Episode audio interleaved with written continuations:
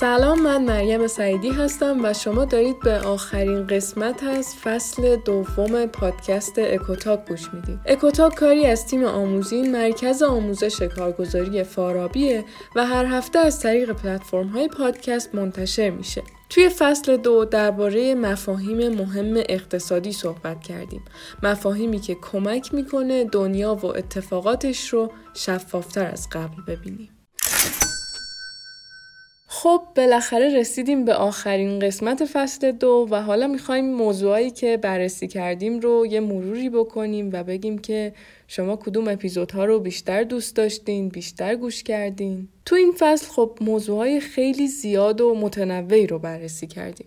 همونطور که اول پادکست ها هم می‌گفتیم هدفمون بررسی مفاهیم مهم اقتصادی بود که معمولا کاربرد اونها رو میومدیم توی سرمایه گذاری، بازاریابی، دنیای کار یا توسعه فردی می‌گفتیم. اول از همه اقتصاد رو اومدیم به عنوان یه موجود زنده در نظر گرفتیم و توی ادامه راه بخش های مختلف اون رو بررسی کردیم. از اقتصاد پلتفرم ها که سبک زندگی و کسب و کار ما رو تغییر داده بود که توی اپیزود دو دربارش گفتیم تا انگیزه هایی که باعث می شد ما عملکردهای متفاوتی تو محیط کار داشته باشیم که توی اپیزود سه مطرحش کردیم. بعد از این موضوع یکی از محبوب ترین اپیزود هامون یعنی مهارت هایی که باید تا سال 20 سی داشته باشیم منتشر شد که توی اون اول اومدیم با افق کوتاه مدت مهارت های لازم توی سال 2022 رو گفتیم.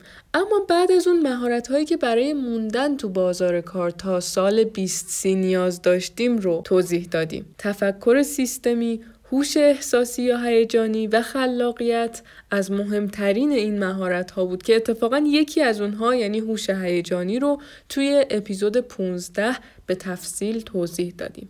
توی اپیزود 5 و 6 درباره یکی از بیماری های اقتصاد یعنی فقر و مسکن های موقتی که گاهی دولت ها به چشم درمان این بیماری بهش نگاه می‌کنن گفتیم.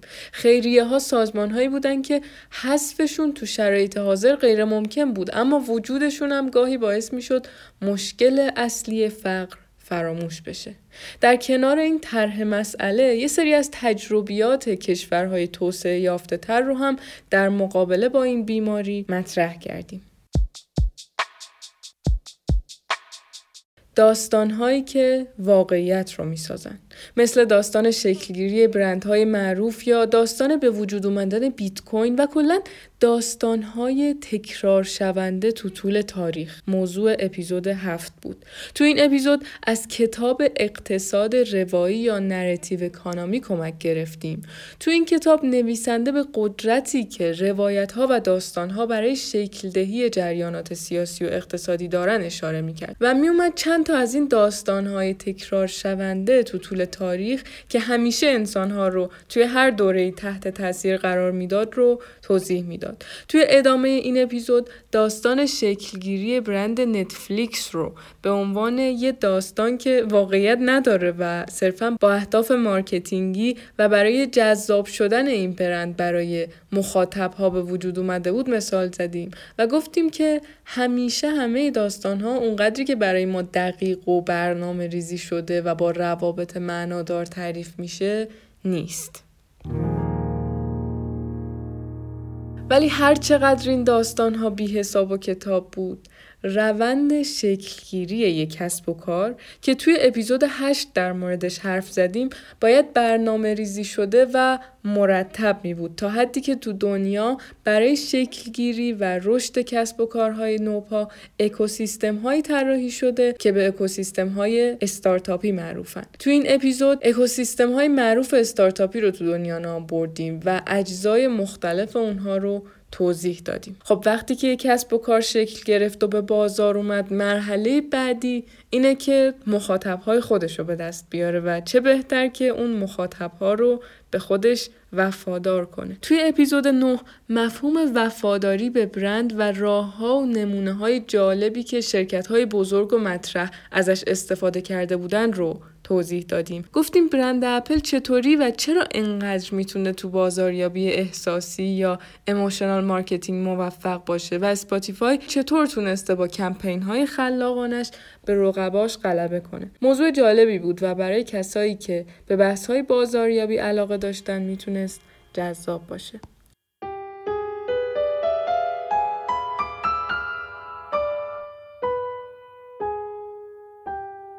پیشگوها به بهشت نمیرن. عنوان جالبی که می‌تونست کل مطلب رو توی جمله توضیح بده.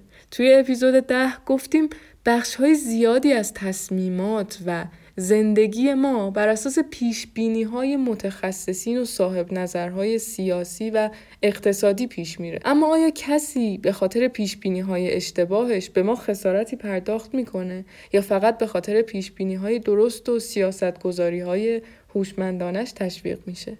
تو این اپیزود پیش بینی های سیاسی و اقتصادی رو با کمک کتاب Expert Political Judgment یا قضاوت سیاسی متخصصان بررسی کردیم.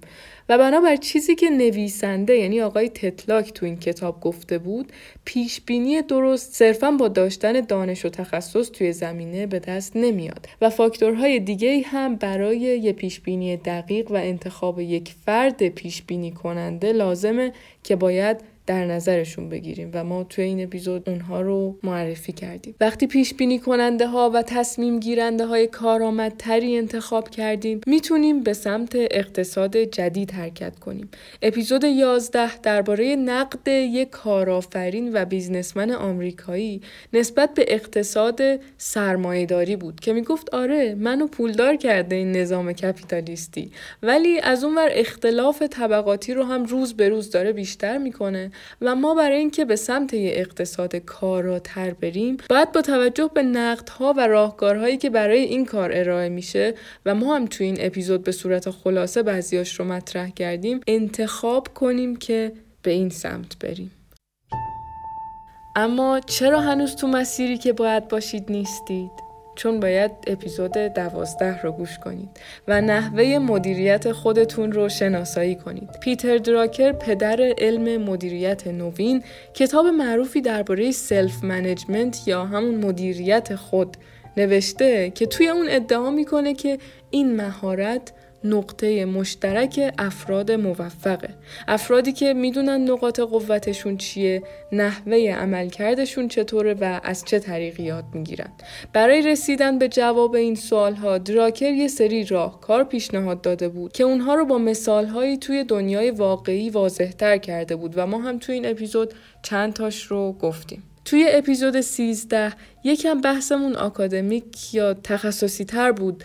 پارادوکسی که دنیل السبرگ درباره تصمیم گیری ما انسان ها بهش رسیده بود بحث اصلی این اپیزود بود که میشه گفت بحث مهمی هم بود چون می‌دونیم بخش زیادی از ادبیات روانشناسی و اقتصاد و علوم اعصاب در رابطه با تصمیم گیری ما و چگونگی رسیدن به بهترین تصمیم بوده و هست و السبرگ با این پارادوکس مشاهده کرده که افراد لزوما بر اساس این نظریه های معروف تصمیم گیری یعنی ارزش انتظاری و مطلوبیت انتظاری تصمیم نمی‌گیرن چون ذهنشون دنبال راحت ترین راهکاره و لزوما دنبال بهترین تصمیم نیست. تو این اپیزود عواقبی که این سوگیری شناختی ممکن بود توی سرمایه گذاری یا بازاریابی داشته باشه رو توضیح دادیم و چند تا راهکار هم برای جلوگیری از اون پیشنهاد دادیم. ولی هرچی هم ما از تصمیم گیری و راه های درستش بگیم باز تأثیر اجتماع روی ما یه چیز دیگه است که اصلا هم قابل چشم پوشی و انکار نیست. اپیزود چهارده رو اختصاص دادیم به این موضوع که ممکنه دربارش خیلی شنیده باشین ولی ما سعی کردیم با کمک گرفتن از کتاب Influence یا تاثیر به زوایای جدیدی از این موضوع بپردازیم یه عالمه مثال از رفتارها و تصمیماتی که خودمونم لزوما علتش رو نمی‌دونیم گفتیم و هر کدوم رو با توجه به نحوه کارکرد ذهنمون توجیه کردیم. توی کتاب Influence هفت تا ابزار تاثیرگذاری رو معرفی می‌کنه که یکی از اونها همین social proof یا تایید اجتماعی که ما کاربردش رو توی سیاست گذاری و بازاریابی و رفتار مصرف کننده توضیح دادیم. و اما آخرین اپیزود که به نظرم یکی از جالب ترین اپیزودها هم بود درباره یکی از مهارت های برتر سال 20 یعنی هوش احساسی یا emotional intelligence بود. برای بررسی این موضوع از کتاب What Makes a Leader نوشته آقای دنیل گولمن استفاده کردیم که اومده بود با بررسی خصوصیت رهبرها و مدیرهای موفق هوش احساسی رو به عنوان مهمترین ویژگی اونها شناسایی کرده بود.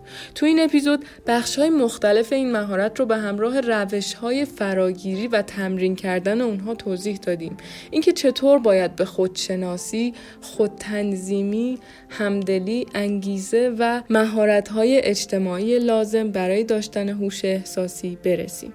البته که اومدیم یه کمی هم نظرهای مخالف این دیدگاه رو گفتیم. تا دید کاملتری به بحث داشته باشیم. گفتیم آیا همه سی او های معروفی که می‌شناسیم مثل استیو جابز زاکربرگ و والت دیزنی لزوما هوش احساسی بالایی داشتن؟ یعنی انقدر این مهارت مهم و کلیدیه یا نه؟